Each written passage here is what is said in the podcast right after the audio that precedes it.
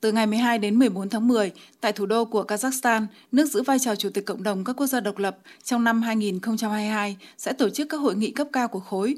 hội nghị về các biện pháp tương tác và xây dựng lòng tin ở châu Á, cũng như cuộc họp của các nguyên thủ quốc gia ở định dạng Nga-Trung Á.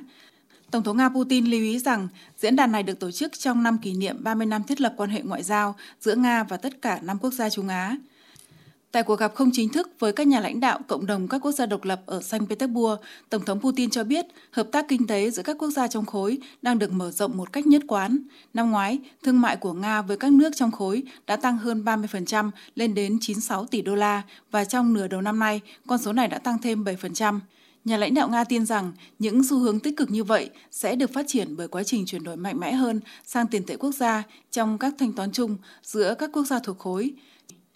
Trên thực tế, việc này đã được làm trong nhiều năm và không hề ràng buộc với bất kỳ tình huống chính trị nào. Nhìn chung, điều này sẽ giúp củng cố chủ quyền tài chính của các quốc gia trong cộng đồng các quốc gia độc lập, phát triển thị trường vốn trong nước và hội nhập kinh tế khu vực sâu rộng hơn.